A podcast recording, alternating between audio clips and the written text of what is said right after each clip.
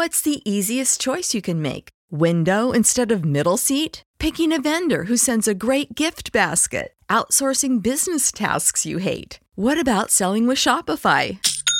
Whether you're selling a little or a lot, Shopify helps you do your thing, however you cha-ching. Shopify is the global commerce platform that helps you sell at every stage of your business. From the launch your online shop stage to the first real life store stage, all the way to the did we just hit a million orders stage. Shopify's there to help you grow. Whether you're selling scented soap or offering outdoor outfits, Shopify helps you sell. Wherever and whatever you're selling, Shopify's got you covered. Sign up for a $1 per month trial period at shopify.com slash try. Go to shopify.com slash try now to grow your business, no matter what stage you're in. Shopify.com slash try.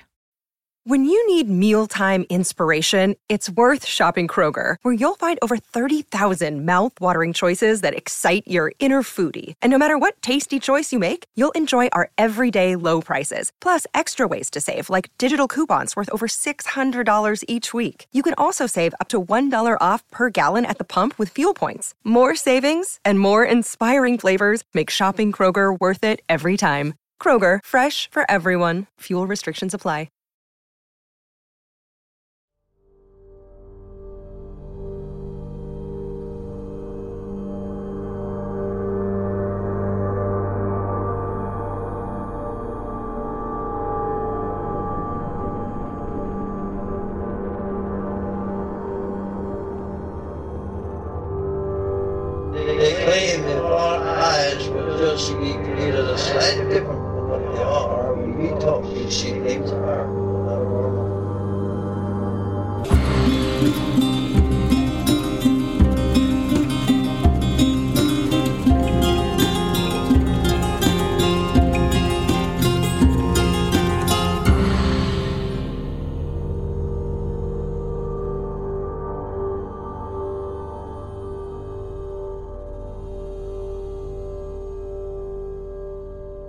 Welcome to Strange Familiars.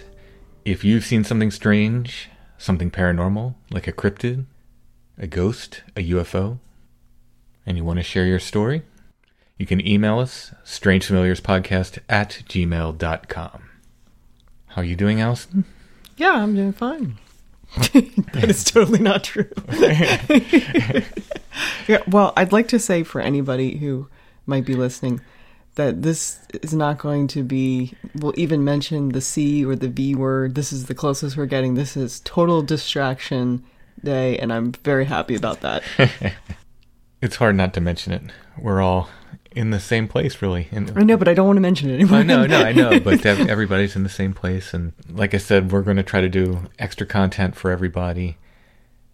So, And honestly, the the times that I'm feeling the best are when I'm engaged in a project like this or doing research for the for something for myself or for uh, for the podcasts. It feels good to be creative and productive and distracted. absolutely. So, I hope everybody's safe and healthy. So, in tonight's show, we're going to be talking with Eric. It's the first of two shows.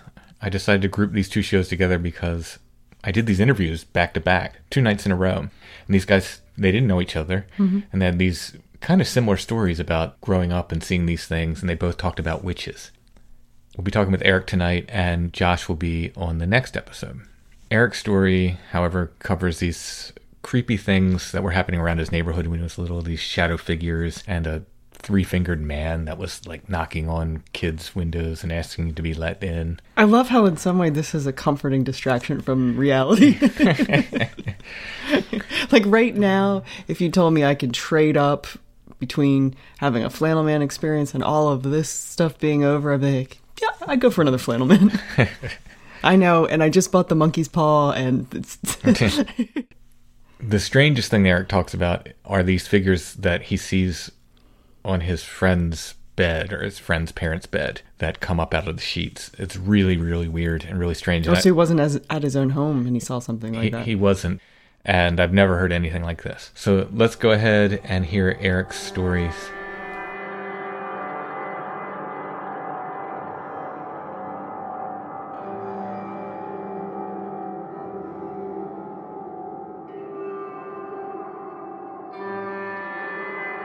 Okay, we're talking with Eric tonight, who has some really strange experiences from his childhood to relate. And rather than try to give a preview of them, I'm just going to let you walk right into the story, Eric. Uh, you can just start us out with telling us about when this happened, and as comfortable as you are, uh, it can be town, state, city, or you know whatever. You don't have to get real specific if you don't want to. Tell us where it happened.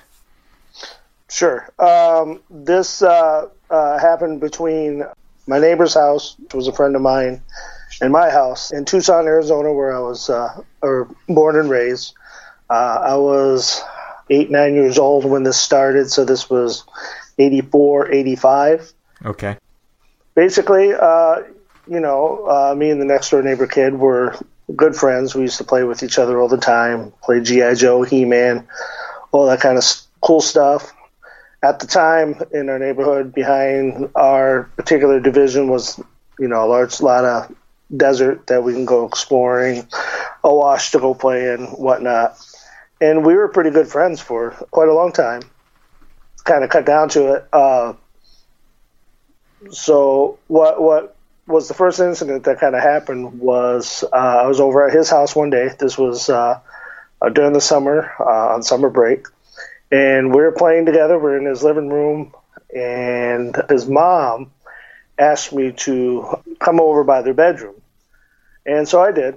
You know, we were good friends, so nothing to expect anything. And she asked me to wait in the doorway, not really coming to to the room. And in the room was his mother, uh, the father, and uh, a couple gentlemen that I don't remember. They used to have guests come in their house all the time. And they asked me if I wanted to see something really cool. And, you know, being eight, nine years old, you know, yeah, absolutely. You know, yeah. not wondering what was going to go on. Yeah, what kid says no to that question, you know? Right, right. So basically, they started doing this thing. Um, I would say now, looking back, I would say it was kind of like a like a chant or a séance. I couldn't really recall whatever words, what was going on. But to give a layout of the room is that their bed had been moved to the center of the room instead of against the wall, which is kind of typical what you see in most beds. Then from basically underneath the bed and up and through the covers, kind of formed the the first figure, and it was kind of like the sheets on the bed kind of wrapped around this figure, kind of like um, when you see in the movies, uh, like a horror movie where the like like creature face is like pushing through the wall and it really mm-hmm. stretches out, mm-hmm. and that's what this looked like.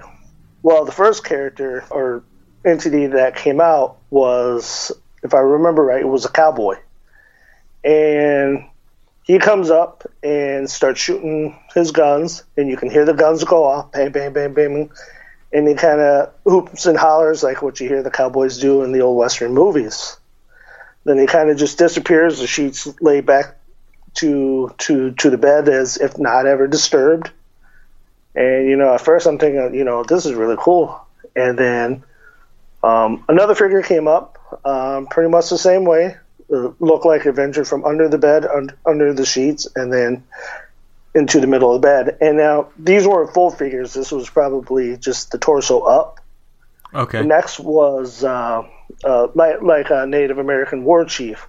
You can make out the headdress, war club, and um, was doing like a, a war cry. And that was kind of cool at the time but it was starting to get a little freaky because this was kind of weird. You know, I'm thinking to myself, how are they doing this? The next uh, creature to come out, the person come out, was like a knight. And as he's coming up from under the bed and under the sheets and forming up in the middle of the bed, you can hear the galloping of the hooves, you know, the blump, da da and then pretty much the head of the horse comes out, and you can see the head of a knight and the horse makes a sound. You can hear the neighing and uh, the the clinking of the armor, and then uh, as the others, he kind of just disappears. And at this time, my heart's really starting to race and is really starting to get freaky. And I can notice some of the adults around the room were kind of uh, starting to smile, starting to laugh a bit. Then the final character to come out was well, I, you know, what we stereotypically uh, stereotypically think of as a witch. Mm-hmm. Uh, with the pointed hat, you could tell it made the shape of the hat. And she came out and she did a cackling, like you know, the cackling laugh.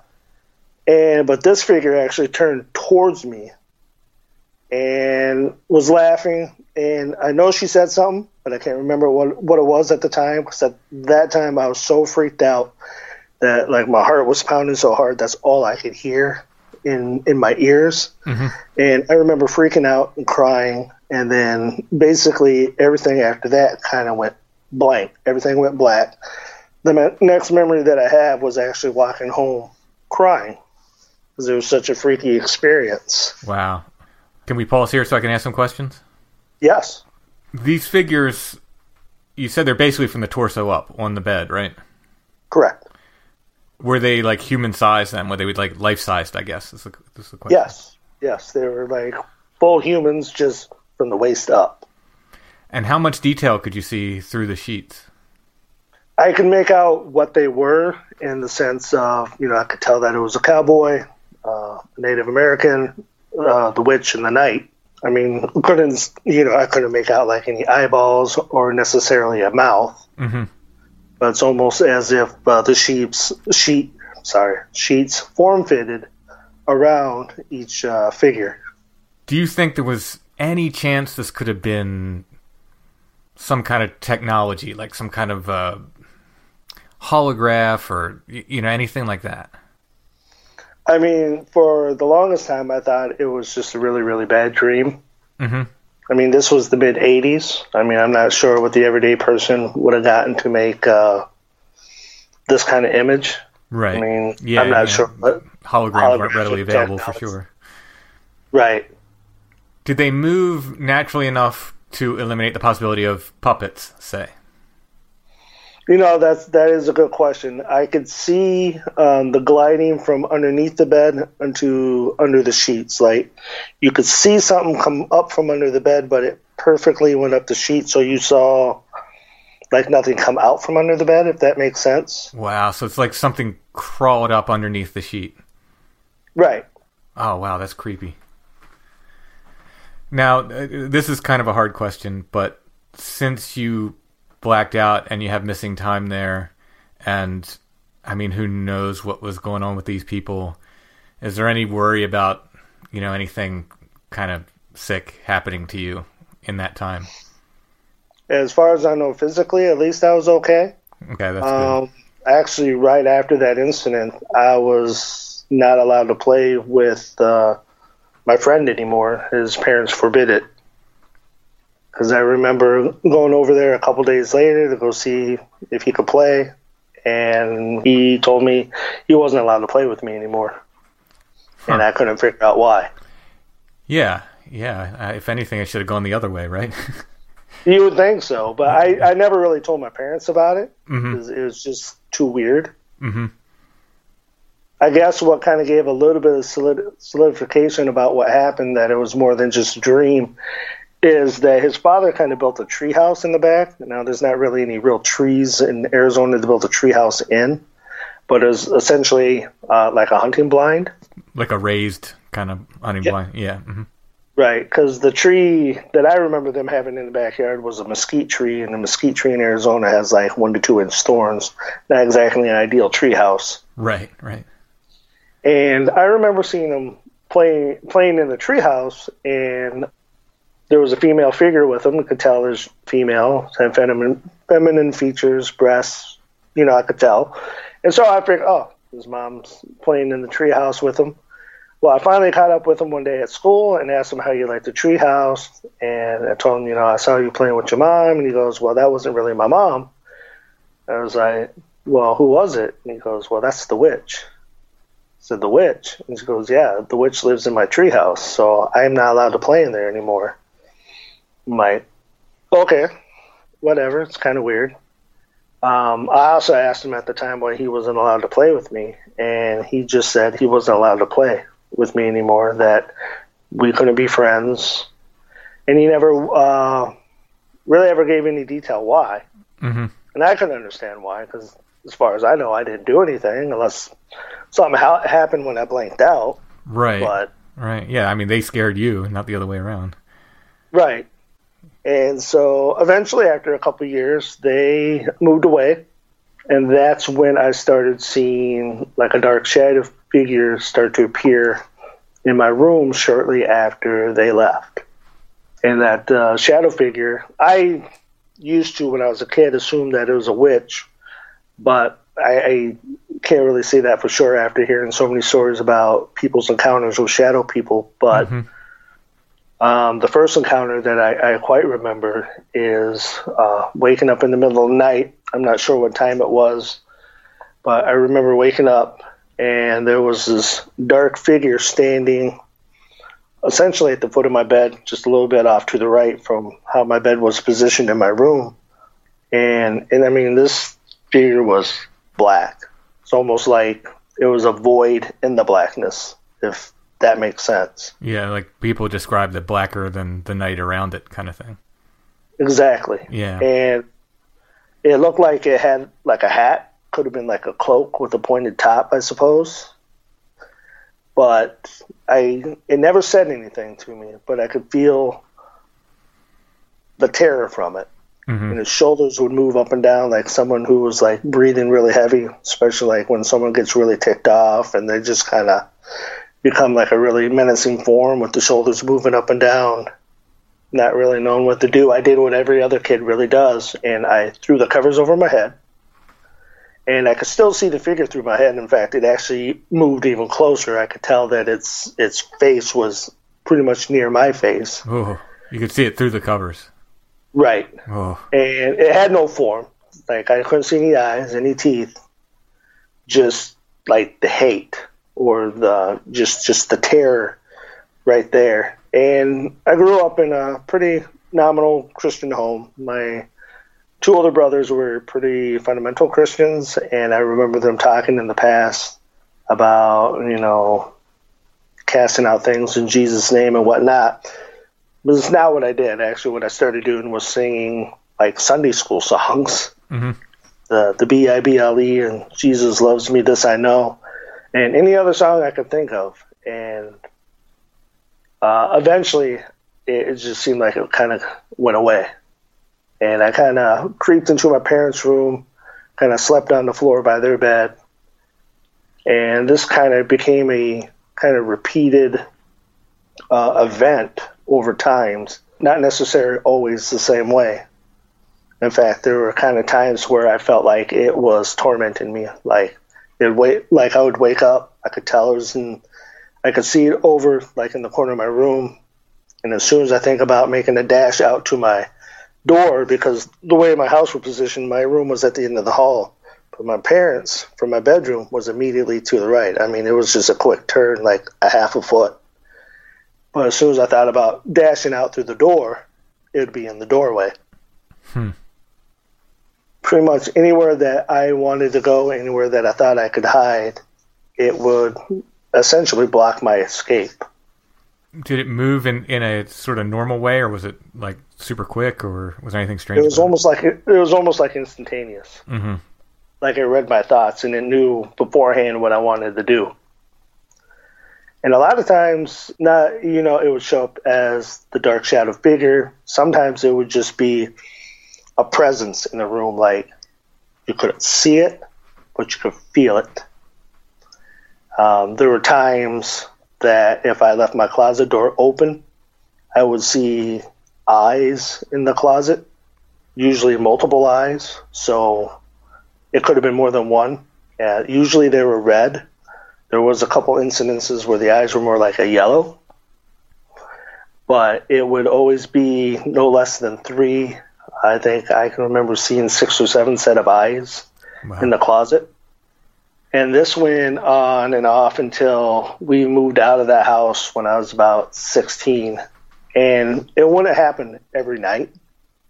Like it would happen, like it would happen multiple days in a row and then not happen for weeks. And it happened all the way up until you were 16. Yeah, up until we moved out of the house. Wow. Was there sleep paralysis associated with this? Only a couple times. A couple times. Only a couple times. Most of the time, I could move. I could throw myself under the covers, um, kind of curl myself up in a ball in the corner of my bed, um, throw the pillows over my head, anything. Right. You know, in the beliefs like every kid believes that as long as your toes aren't sticking out, it can't get you. Right. So made sure that blanket was wrapped up underneath me pretty good. I think I'm going to l- literally make us a, uh, a set of covers with uh, protection symbols on them. Right. Market right. them. And so I found out later on when I got a little bit older that I was not the only kid in the neighborhood that had this experience. Now, I should say um, one thing I, I kind of left out was as other kids moved into the neighborhood and we would explore the desert around us, a lot of times what we would find in the desert were, and I know this is kind of like a cliche uh, to say it this way, but I don't know how else to say it, but a lot of times we would find satanic symbols.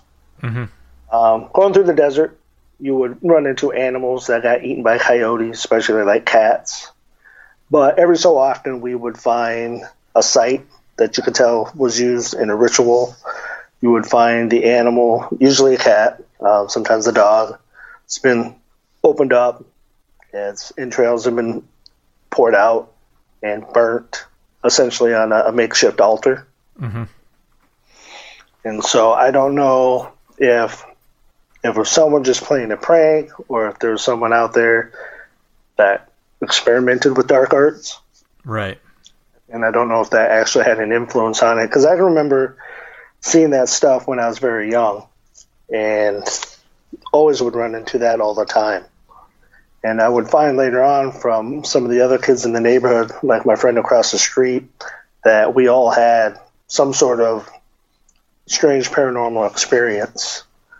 Like uh, a buddy of mine that wound up moving into the neighborhood a couple years after this incident started would talk about an old man who would hang out his window and would scratch on his window and ask to come in. And he always described it as an old man, but the old man always had just three fingers. Interesting. But, oh, right. And would always scratch at his window. Another kid down the street who was from a Mexican family would talk about a lady that would bother him in his home. And I, if I remember what he said, I think he would call it uh, uh, La Llorona, uh, I believe is what he would, Ah, would the- name it. The crying woman. Yes. Right. And she would bother him and never any of his sisters. He was the only uh, male child in the house. And she would only bother him and never any of his sisters. Yeah, I think there was maybe one other kid up the street that talked about some very weird, very strange experiences similar to kind of like what we had. But no one's was ever exactly the same. That's wild. But your experiences personally only started after this family moved away. Correct. Although I do have to say this, when I first, I never really talked this about anybody.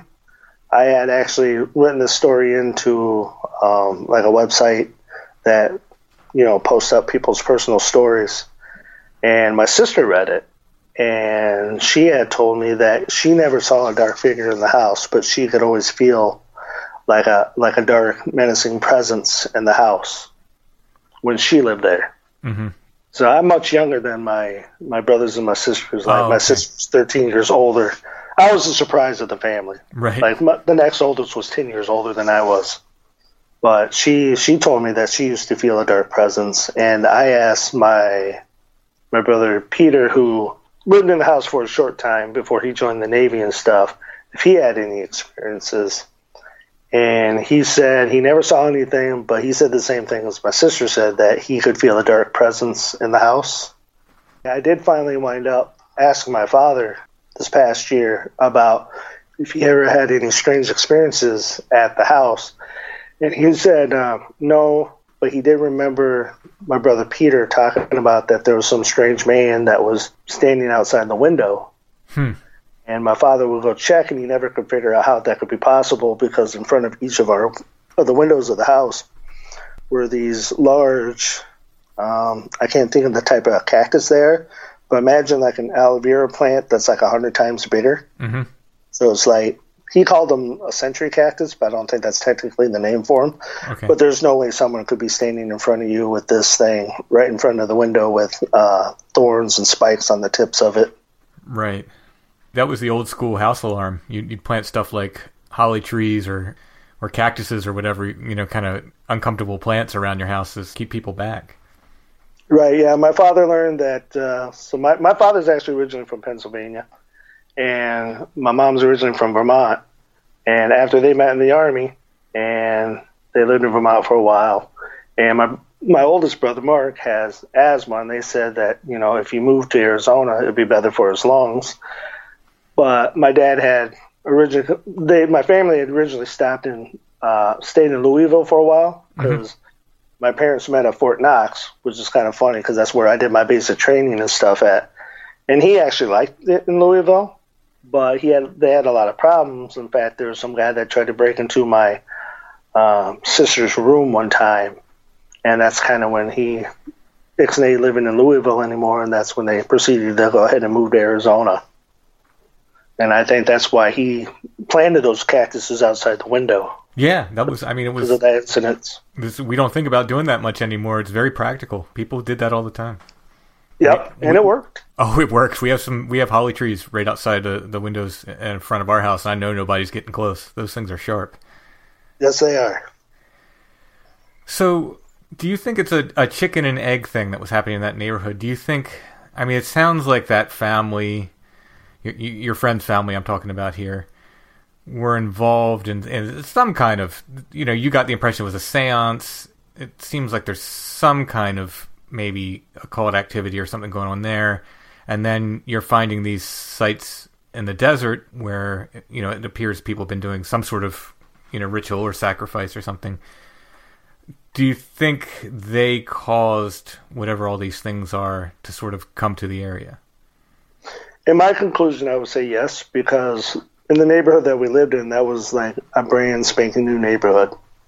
Um, this was really during the early boom of the growth in Tucson in the 80s when a lot of people are moving to Tucson. So this was one of the newer divisions at the time. And so, as far as I know, no no burial grounds or anything that was built on. And it's not like an old house that was once lived in and somebody died in, or one of the typical stories that you hear. So, uh, in my personal opinion, uh, seeing that it was such a, a dark and terrifying figure, I, I I would assume that this was probably more invited into this side of the veil than kind of a like a, a typical haunting. Yeah.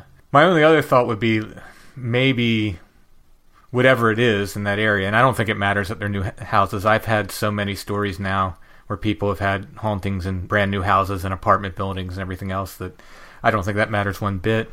Right. but you wonder if maybe there was something about that specific location that drew the people that were into the occult as well as whatever these other things are. I mean, that, that you know, it's just another thought. Maybe there was something specific to that location.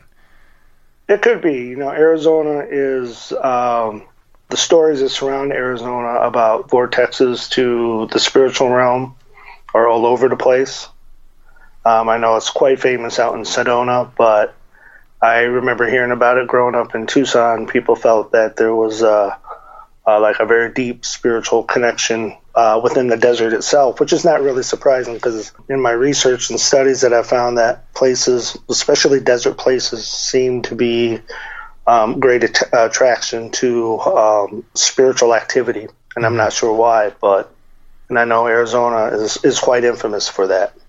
Yeah, I mean, for instance, you know, Aleister Crowley had a house on the banks of Loch Ness. You know, it's like this stuff never surprised me that they show up in the same place. All, Right. All the kind of weirdness together. So uh, this stopped when you moved then at 16. It did. We moved to uh, another house, and I never had another incident with that particular type of shadow person since. I think I had maybe one other paranormal experience before I moved up to Arizona, and that one actually dealt with seeing a Native American, a warrior, riding on a horse across the desert Oh wow! Let, one let- night. Let's get that story in one second. So, how much of a relief was it when you were finally able to to sleep without you know waking up and, and feeling or seeing this presence, whatever it was. It was a day and night difference. I totally got out of my shell because I was a very shy child. Very, I very much kept to myself. Mm-hmm. And then when we moved, it was like the last couple of years of high school, and that really helped me break out of my shell. And those last two years of school were like some of the best. Yeah, I can imagine, man, especially as a young child, where you have these repeat. And if somebody wants to say it's a dream, well, so what? It's it was real to you at the time. You know what I mean? Um, right. If it was a dream, it was. It's it's a dream that stuck with me my whole life. Right. Exactly. Yeah. And, I, and I'm not saying that's what it was. I'm just saying if you know if a skeptic wants to say you were just having having dreams, first of all, strange that they would stop when you move, but you know, in any case, wow, to be literally haunted by that, you know, as a child, it, it must have been. It would affect your whole life. You know, it would affect everything. I think. Yeah, I, I would agree. I would agree. Let's get this other story. That sounds really interesting. Yeah, it's it's not much of a story other than it was uh, probably a year before I moved up to Wisconsin. I had just been through a really bad breakup. Um, I was in a really deep relationship, and I, you know, uh, for me, I felt lost at the time. And one of the things I've always liked to do is I always like to go out in the desert, and it's a great place for meditation. I had some of my favorite spots. And normally I didn't go at night, but this time I did. And, you know, and just kind of, it's outside the city. You can see the stars, the Milky Way. It's just absolutely beautiful. And just kind of sitting on the trunk of my car, just trying to contemplate everything that's just going on and what to do and how to wrestle with these emotions. And um, essentially, from the distance, I, I see this kind of pale white light coming from a distance and in my head, I'm thinking dirt bike, you know, mm-hmm. not unusual. But then I'm like, well, it's kind of right across the middle of the desert. That's kind of weird. And eventually run into a cactus or a rock or something. And as it got closer, I realized I'm not hearing a motorcycle sound. I'm hearing hoof sounds. And that's not necessarily unusual either because one of the kind of uh, fun things about living in Tucson is – even though Tucson is an urban environment, but at the same time, it's still Western.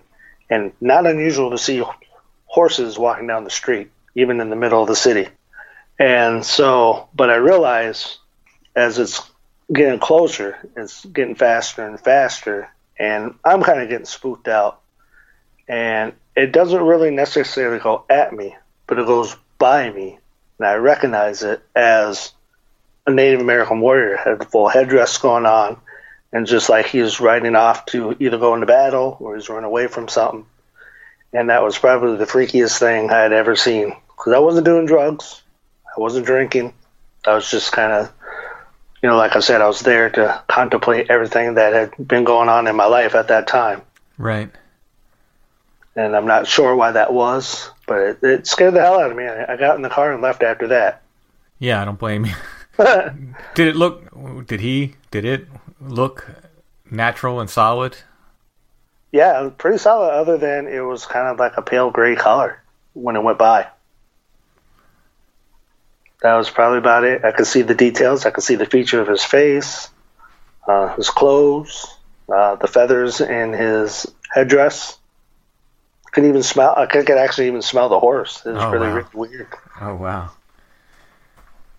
Um, so was it essentially like a like a black and white image almost? Yeah, pretty much. Yeah, pretty much. And yeah, like I said, shortly after that, I, I got the heck out of there. I'm not sure what that meant. I don't know if that was supposed to be a message or just kind of a weird coincidence. Yeah, yeah. It was it one of those ghosts that just kind of repeat what they did in life, you know, right, over and over right. again, or was it something else? Right, because I know where I was at used to be at one time Navajo territory, so who knows? It could have been it could have been uh, a ghost of their ancestors for all I know. Did you ever connect in any way the Indian on the horse to the one on the bed? I have thought about that in the past, and I don't I don't know if there's a connection to it or not. Did it look? Because I never it- had uh, a connection with any of the other uh, entities outside of what happened in the neighborhood. right. Did it look in any way the same, as as far as you can remember? I would say it was definitely the same type of headdress, and uh, either uh, a war club or or tomahawk, whatever it had in its hand See at the that- time. I would definitely say yeah. That's very interesting, though. I mean, you know, who can say? But it's very interesting. Yeah, which is kind of weird because I'm I don't have any Native American in me at all, and if, if I were, it would have come from the eastern part of the country. Definitely not uh, not from like one of the tribes in in Arizona, not one of the Navajo or Apaches or anything like that. Yeah, that would probably be the only incidents that would be somewhat related to the the four figures that I saw in that room that day. Right, right. Unless the peaked head on whatever was visiting you was the same as the witch's hat.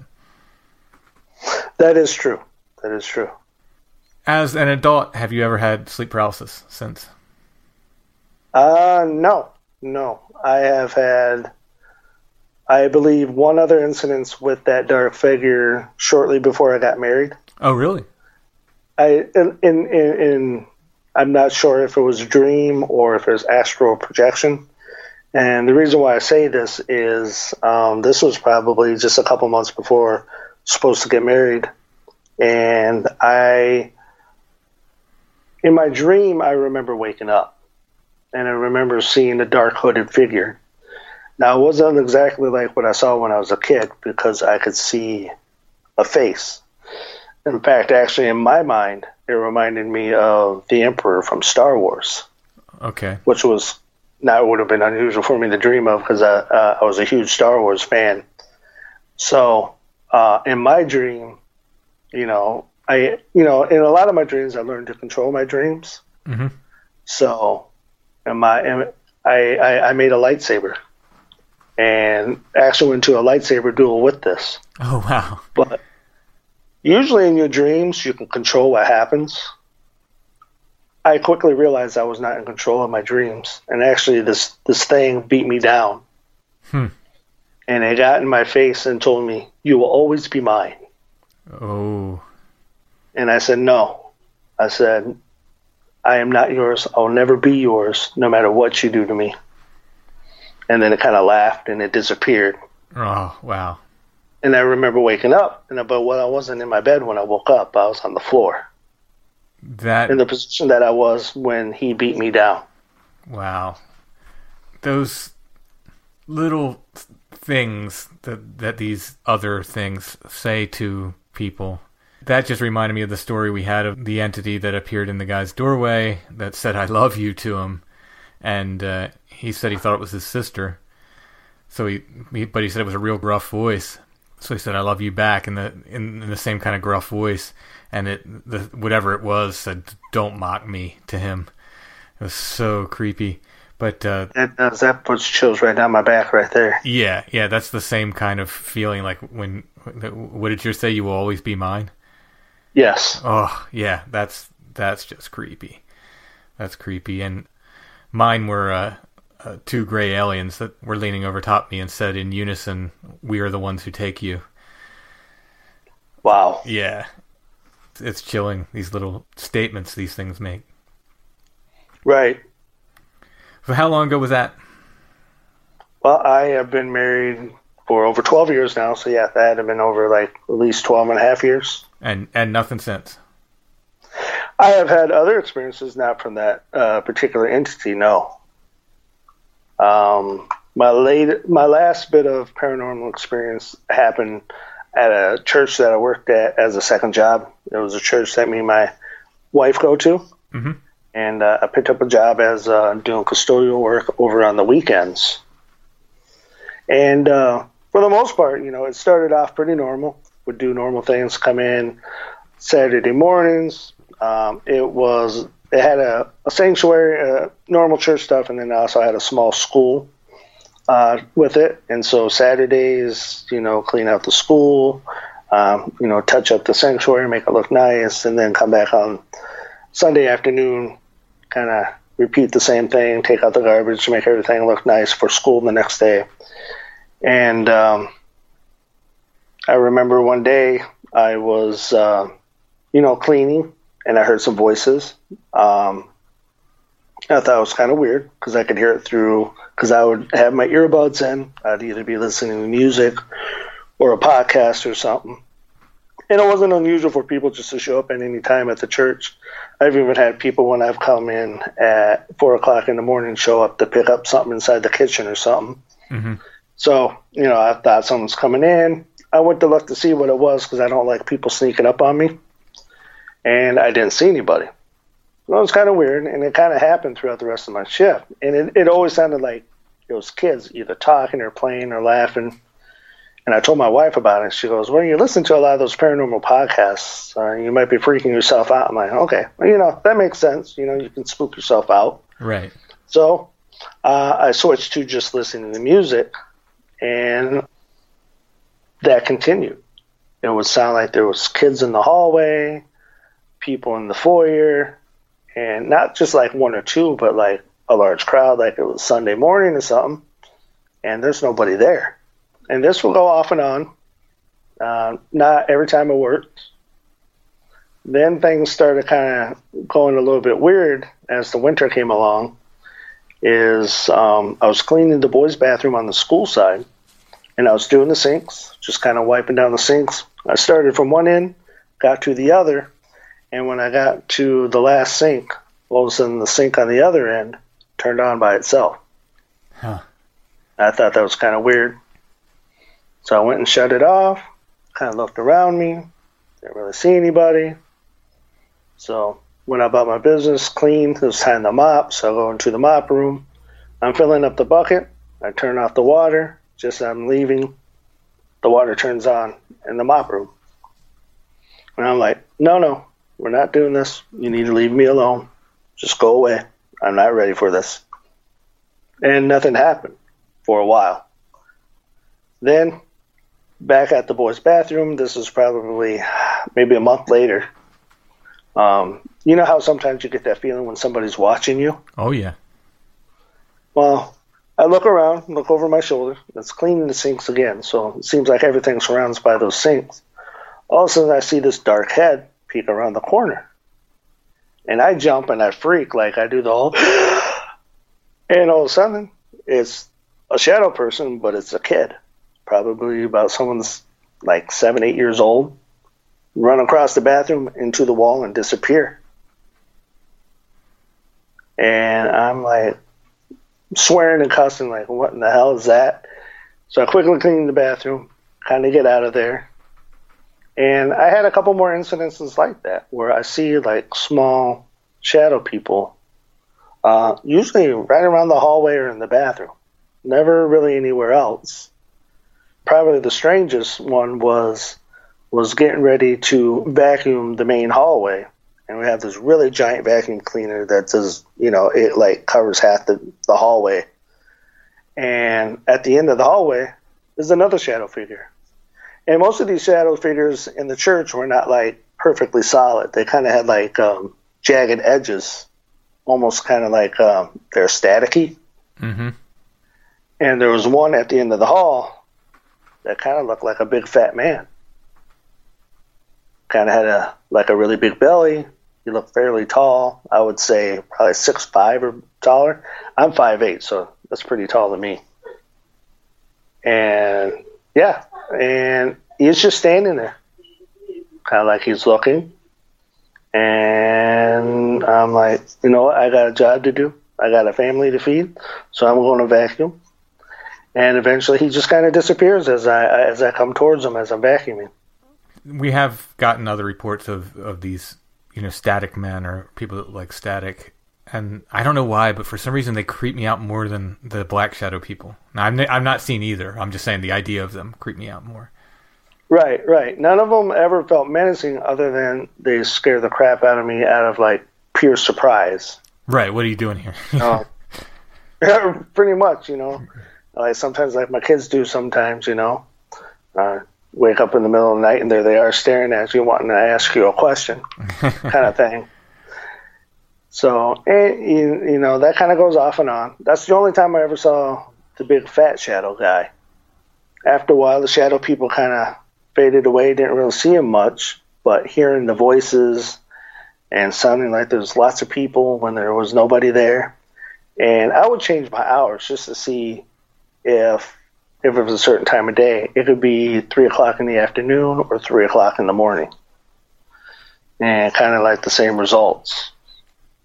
And unfortunately, I never really ran into any of the other janitors. Never asked if they ever had an experience. Mm-hmm. And I would say probably one time did I ever feel like there was something hostile when I was cleaning. Like there was one night where I probably what normally took about five hours to clean, I was able to get done in three. Because the whole night I just felt like there was like like something behind me angry. Like someone screaming at me, but I'm not hearing screaming. It's just kind of that really angry, vindictive uh, feeling. And it's like I couldn't shake it no matter where I went, whether it's in the sanctuary or in the school side or whatever. So that really motivated me to clean as quick as I could. Yeah. Yeah, I, I would think so. And towards the end of my tenure, I, I did this job for about a year. It was probably, I don't know, second to the third night that was going to be the end of it. I was coming in late on a Friday night because they're having a, a wedding the next day. And so I came in, cleaned up the sanctuary, trying to make it look extra special nice. And this was about middle of the night. It was a time I'm normally not there. And so how the sanctuary is set up, the two main doors that go into the sanctuary have large windows. Well, I'm mopping and I'm doing a rinse and ready to mop down the next set of pews. And all of a sudden, there's this golden like figure, um, looked like a lady to me, kind of walks into the foyer and makes a beeline down the hall of the school and then into one of the classrooms. And I'm like, who in the heck is here in the middle of the night? I mean, some of the teachers there were dedicated. Some of them would come in really early in the morning, six, seven, eight o'clock, and just so they can be ready for the next week. And I'm like, I can't have them staying here. There's going to be a wedding. Can't take the chance of them messing up anything because a lot of the that the bride will use one classroom and the groom and his his guys would use another classroom. Right, right. So we just wanted to make sure nothing's getting messed up, despite that maybe the teacher's classroom at that moment, it's not. Well, I realized there's no way they could have gotten in there because the doors are locked. It's part of the security protocol, you know, after, you know, all the unfortunate school shootings that we've had. Mm-hmm. So that's kind of, that's a requirement now. So they had to have all the doors locked at all times. And there's no way this person could have gotten in there. I had the only set of keys at the time. And I go to the classroom that I started going, and lo and behold, it's locked and it's dark in there. Wow. Um, And just I be- was- because I know people are going to ask, I'm sorry to inter- interrupt, but uh, are those your kids in the background? Yes, I am sorry. I my oldest son is autistic, so he likes to be loud. No, it's not not a problem at all. But uh, people would will uh, think it's something paranormal unless we address it. No, no, not paranormal. That's just uh, it's uh, getting close to bedtime, and he likes to get loud before bedtime. so- Not a problem at all. No problem. I, I never mind when people you know have uh, when I hear their pets or their kids. It doesn't bother me. I just want to address it because one time I had a recently I had uh, Tobias Wayland on talking about the Chicago Mothman, and I heard a sound and I thought he- he has a dog. I was like, oh, that's his dog. And uh, later on, someone picked it up on the podcast, and I said, "Oh, I'm sure that was Tobias's dog." And Tobias came back and said, "My dog was not in the room with me. I don't know what that sound was." So we have to check. Oh, really? Yeah, yeah, we have to check when we hear stuff. But uh, Yeah, no, that that's definitely my my oldest. I got uh, triplet boys. triplets. Uh, yep, Wow. yep. I, you know what? That actually reminds me. There was an incident that happened when the boys were born. If you want to hear that story real quick. Sure, sure. I got twins. Um, Triplets is uh, plus one more. Good Right, for you. right. Good for you. Yeah, actually, they did really well. They were born at 35 weeks, which is really good for triplets. That is. But they still had to stay at the NICU, which is, for those who don't know, that's the newborn intensive care unit. I'm very familiar with it. That's where mine were. Okay, great. Yeah, I didn't know if anybody else knew. Um, so the the boys are in there, and um, this actually happens to be Landon, the one that everybody's hearing in the background. You know, my wife was trying to breastfeed him and whatnot, trying to get the boys used to doing all that stuff and her used to doing that stuff. And she needed to take a break. So the nurse handed off Landon to me. So I was holding him. My wife is gone. The nurse leaves. And the way they had it set up at the time is at the end of each of the uh, the the warmers, the incubators, they have a stethoscope, if I said that right, Mhm. at the end of each one, so the doctors don't always have to constantly worry about making sure they got theirs. Well, as I'm holding them, you know, I'm looking around and I look at his incubator, and all of a sudden the stethoscope just starts swinging back and forth like a pendulum, Hmm. and then just kind of comes to a dead stop right in the middle. And the nurse comes back, and I said, you know, um, that stethoscope just started swinging on its own and just kind of stopped. And she looked at me with really wide eyes and then just kind of walked out. I'm like, okay.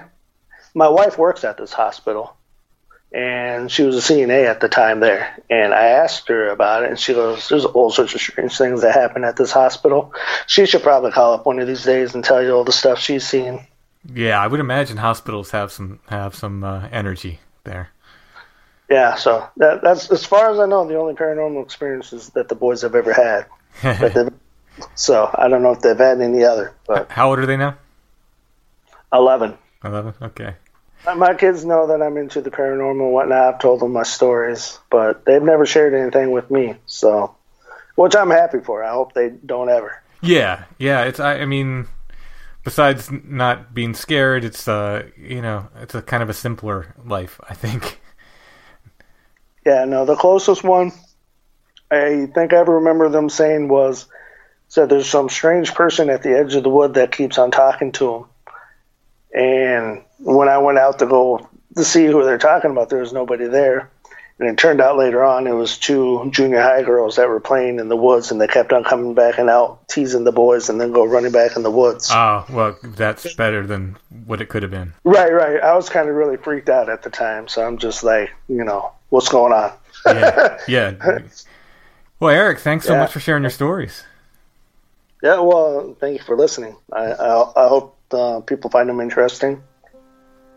I'm sure they will. Thanks so much. Thank you, sir. Mother's Day is almost here, and you can get her the most beautiful time tested gift around a watch she can wear every day for Movement. Whether mom's into classic dress watches, rare and refined ceramics, or tried and true bestsellers, Movement has something she'll love. And right now, you can save big on the best Mother's Day gift ever with up to 50% off site wide during Movement's Mother's Day sale at MVMT.com. Again, that's up to 50% off at MVMT.com. When you need mealtime inspiration, it's worth shopping Kroger, where you'll find over 30,000 mouthwatering choices that excite your inner foodie. And no matter what tasty choice you make, you'll enjoy our everyday low prices, plus extra ways to save, like digital coupons worth over $600 each week. You can also save up to $1 off per gallon at the pump with fuel points. More savings and more inspiring flavors make shopping Kroger worth it every time. Kroger, fresh for everyone. Fuel restrictions apply.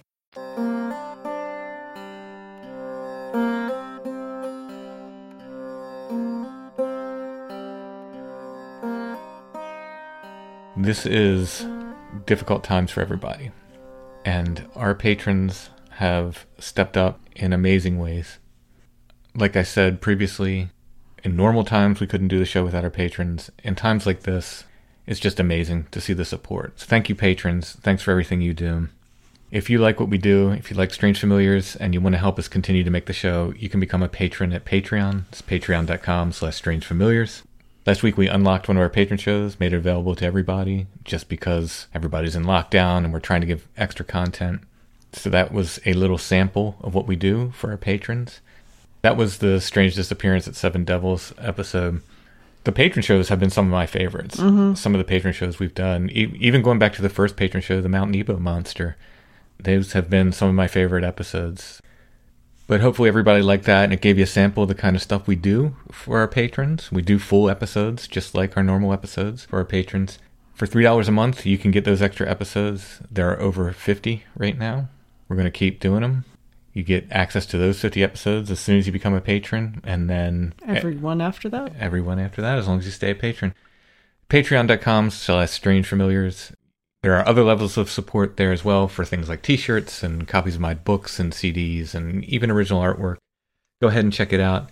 Again, that's patreon.com slash strange familiars.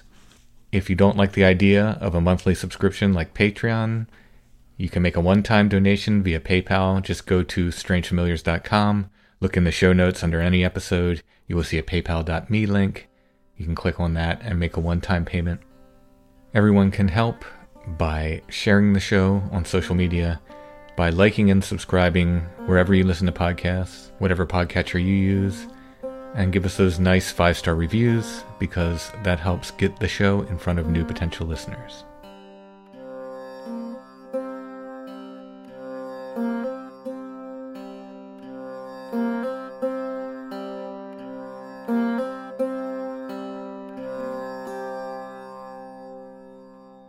Okay, so the photo of the week for this episode. I know you like a theme. I do like a theme. I didn't have any witches. We're fresh out of witches right now. we actually we might have something witchy somewhere, but this has a story that goes with it. So I thought this was neat. I found this photo again at our secret hidey hole of forgotten ephemera. People have asked me where that is. I'll never reveal that. I'm sorry. It's it's just a super cool place where we get a lot of ephemera. I picked up this photo, and it says Devil's Oven, Thousand Islands, New York, because I am tuned into this sort of thing. I know places with devil names usually have stories that go with them. Or they're hot.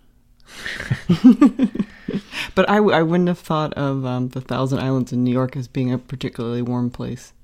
I do hear they have good dressing though. yeah, they do. Here's a little secret, though.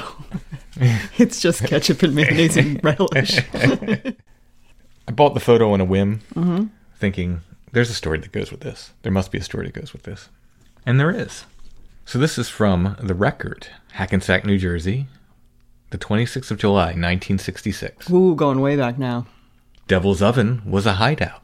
Patriot Celebration had sober sequel. The Legend of Devil's Oven, another of the 1000 Islands. The so-called Patriots' War of 1838 was an abortive attempt by a group of Canadians and United States citizens to wrest Canada from the British Empire. Canada for the Canadians was their motto. Did you know about the Patriots' War?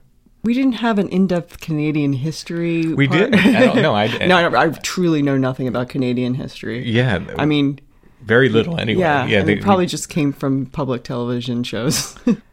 Under the leadership of Bill Johnson of New York and William L. Mackenzie, grandfather of the late Canadian Prime Minister Mackenzie King, an attack was planned against the British forces.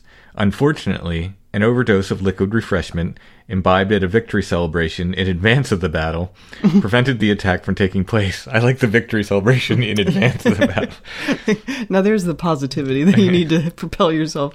However, Bill Johnson and a small band of his followers managed a few days later to sink a British riverboat, the Sir Robert Peel, after robbing its passengers and putting them ashore. With both the United States and Canadian officials looking for him, Bill Johnson hid for nearly a year in a cave on Devil's Island, named Devil's Oven, where his daughter brought food and supplies to him daily by boat. After a year, Johnson gave himself up, was pardoned, and appointed a lighthouse keeper. So, pretty cool story. Bill Johnson's known as a pirate.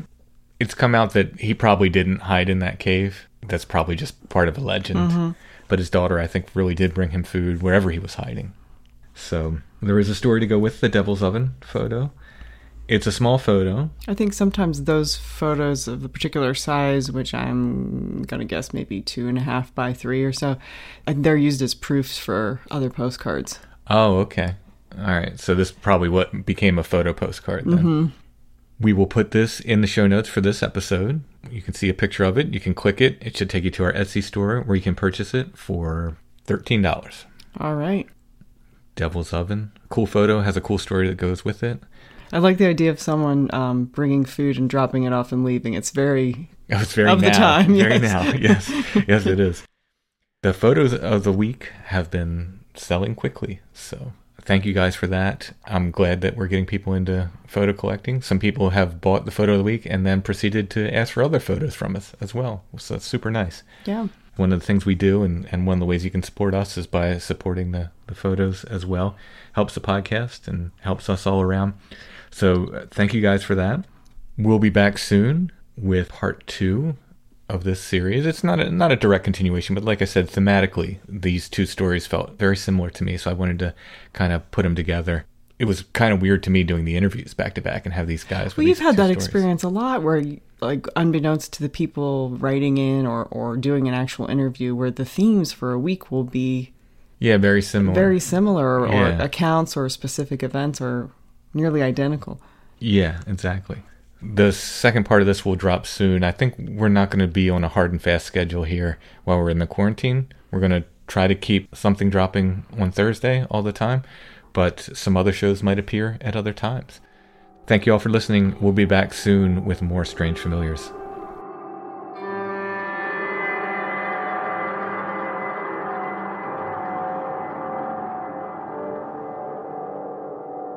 Strange Familiars is a production of Dark Holler Arts music, books, art, podcasts, and more. DarkHollerArts.com.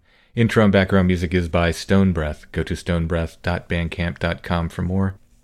We are on Facebook, facebook.com slash Strange Familiars, where you can join the Strange Familiars gathering group, and we are on Instagram at Strange Familiars.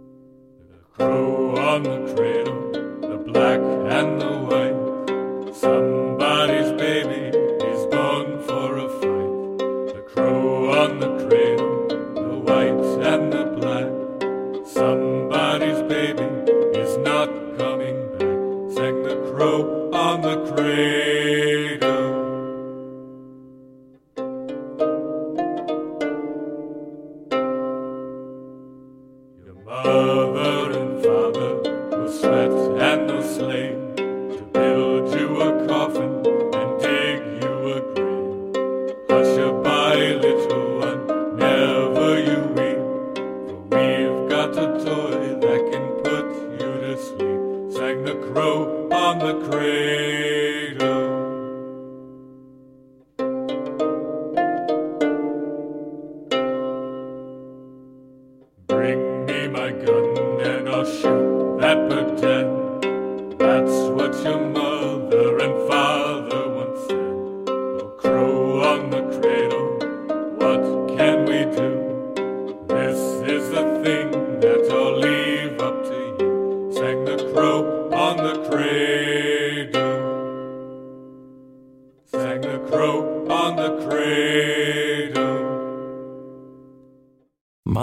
Almost here, and you can get her the most beautiful time tested gift around a watch she can wear every day for movement.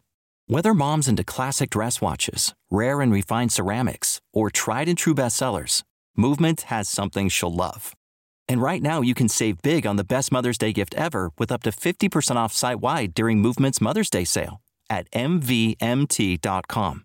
Again, that's up to 50% off at MVMT.com.